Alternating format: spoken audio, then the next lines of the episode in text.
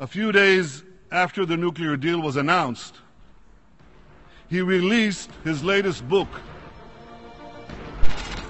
Here it is. It's a 400 page screed detailing his plan to destroy the state of Israel.